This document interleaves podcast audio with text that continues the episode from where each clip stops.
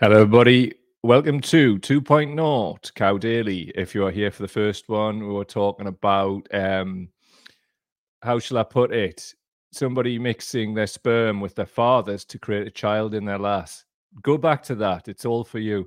Unfortunately, it's stacked in the middle of that, but we've got the main part of it, so we can edit that. So I think what I'll do is, right, audio people, we're going to put um, this out as two-parters, so you'll be get it, getting it over the next couple of days. You'll get part one a day, because we can't leave the spunky monkey hanging, can we? No, we bloody well can't. So that's what we'll be doing. It's sad, but that's how it is, and I've switched to the other network, so I'm hoping this is going to work. All my lights are off, everything crashed, but we're back, and in this episode, two point oh, we're going to talk about the Greens, the Green Party. What we're going to talk about is what I personally think is their correct strategy and what that strategy should be. So if you'll just humour us, but before we get there, and I tell you as I'll about it, P to the A to the T, R U N dot com. Don't forget, this is the second episode, patreon.com forward slash cow daily. Please go there if you want to support our work. Also, link in description for PayPal if you want to make a one-off contribution to our work. Also, if you can leave an early like, comment, review, wherever you are consuming this podcast, be it audio or visual. Cheers, chaps. See you in a bit. Green Party. Right. I've took a, a few different tweets from Stats for Lefties. That's at Lefty Stats on Twitter. Um, follow them. Class. Do, they, do, they do the right things. So what Stats for Lefties done is quote tweeted um, Labour's gain at the by-election in Kingswood this week. Um, what they're saying is this is only the fifth time that the Greens have saved their deposit in a by-election. The others were Somerton and Frome, Norwich North, Haltemprice and Howden, Selby and Ainsty. So part of the strategy, because the Greens have... Um, said that they're going to stand candidates in every constituency. In my view, people should be getting behind them at the minimum to so the party doesn't lose the money for the deposit. And I think it's something like five thousand pounds for each seat. So not an insubstantial amount of money if you times it by, I think, six hundred fifty something or whatever it is. Um, so... Actually, no, it would be England and Wales, wouldn't it? So what? Remove the other seats from Scotland and Northern Ireland, and there you shall find the number. So why and how can we do this? And what other things is happening regarding the Greens? Let's look. So Stats for Lefties also. Projection should suggest scrap bags. Labour collapse in Bradford West, where fifty-nine percent are Muslim. So Labour would still win that seat, but they've had a collapse of twenty-nine percent in this poll. Greens have taken most of that on at twenty-one percent. Reform Party took five, Lib Dems took four. Can the Greens win there? I think, and I've said this for a while, I think um, because Labour are taking the, the, well, I wouldn't even call it a strategy, basically just offering nothing, doing nothing, reneging on pledges and being the party of genocide, also two point oh, it's obviously going to have an impact across the country. I think there's going to be some real anomalies that, you know, those type of people who are like, oh no, nobody can ever break the duopoly of Labour and Tories, might as well not bother. Um, and then the toxicity of what that does. Also here from Stats for Lefties, projection for Sheffield Central. Um, forty-six, Greens forty. That's plus twenty-nine percent. So Labour's went down twenty-eight, Tories down eight percent, Lib Dems up one in that projection for Sheffield Central.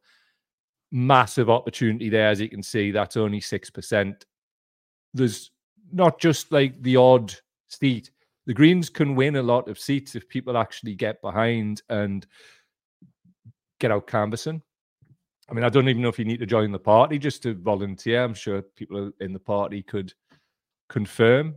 But as far as I'm concerned, right, on the left, the Greens are the only electoral vehicle in town. Forget about the rest. Like, at the end of the day, we need to be definitely in two thousand twenty-four, with all the competing crises, just realizing this and just getting behind the only gig in town, who, quite as you can see, well, not if you're listening, but on the screen, projections are looking good as far as I'm concerned. Sheffield and Bradford there. Anyway, moving on.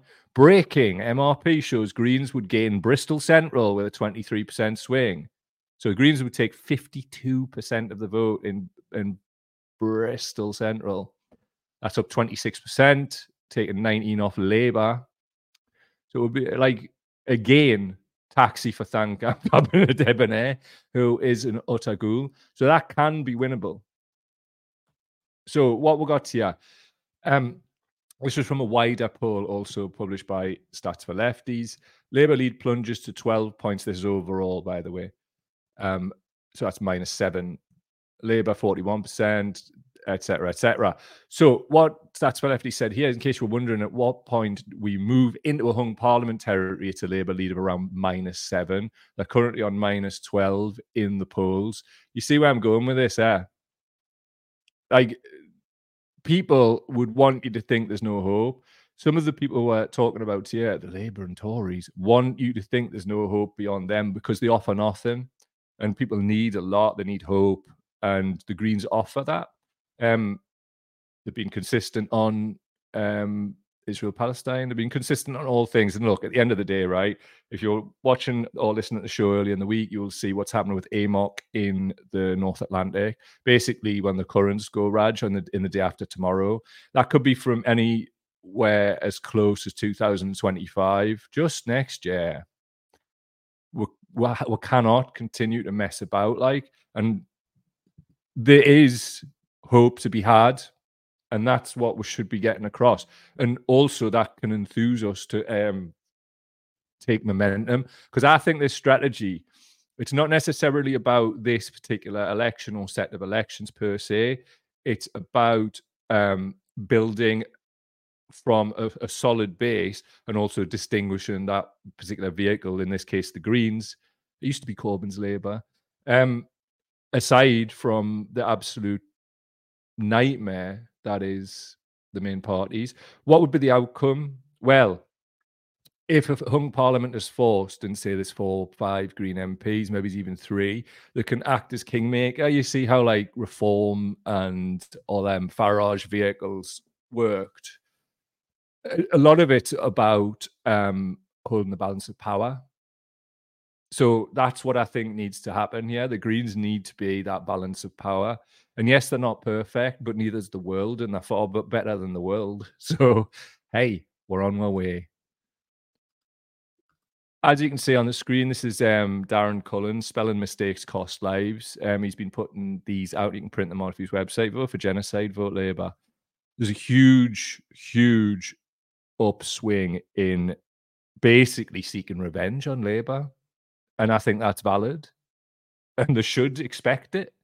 And they should expect it like a big wave. And take it from me, a hell of a lot of people have joined the Green Party in that effort. And I don't even think it's necessary to join. Just, you know, when it comes to election time, speak up, tell people what the score is and vote. A lot of people are practicing emotional avoidance and calling it a positive mindset. Holding a positive mindset and not actually doing things is is like part of the puzzle. Positive mindset's good as long as it's not delusional. So let's not be delusional. We see the figures there on the screen. We see the opportunities here. And we also see the people who want to stand on our brains and have us think that there is no hope. That would be a lie, as we can see. And if as many of us as possible get up and get behind this, then it raises this up. This is the time to do it, man.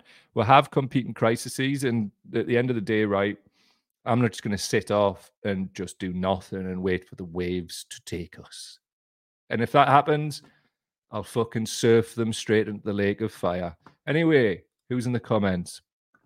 Who's a boot? Who's a boot? Uh, who's a boot? Right, who we got? Andy Taylor, nice to see you. Nice to see you, Joanne. Nice to see you, Jacqueline. Nice to see you, Carlos, Jez. All, all the peoples are a boot. Right, where we got Mm-mm-mm. someone on Twitter said they'd been a socialist for eighty-four years and he's never seen anyone worse than Starmer. That's right, Jacqueline. And um, I've noticed those type of things too. It's not just young people who are turning off. It is everybody with uh, a conscience and a bit of ethics. And I hope that gets channeled into a green vote by people. Right. That has been the second mini show because obviously the internet stacked earlier. So I'll do my best to get both out for you and edit them, which will be a slight ball ache, but it's not a massive problem. Um, if you want to support work, go to patreon.com forward slash cow daily. Links in description for PayPal. If you want to make a one-off contribution to our work, bit of a gutter because I plan to do a bit of a hangout and all that on a longer one. But we've got to recognize the internet wasn't doing well today and we've got workmen in the street. So it may well be connected. So always a pleasure, never a chore. Enjoy your weekend. Take pleasure in your free time because the world's hard enough without taking a bit of time for you. Much love. Take care. All the best. See you later, grottos.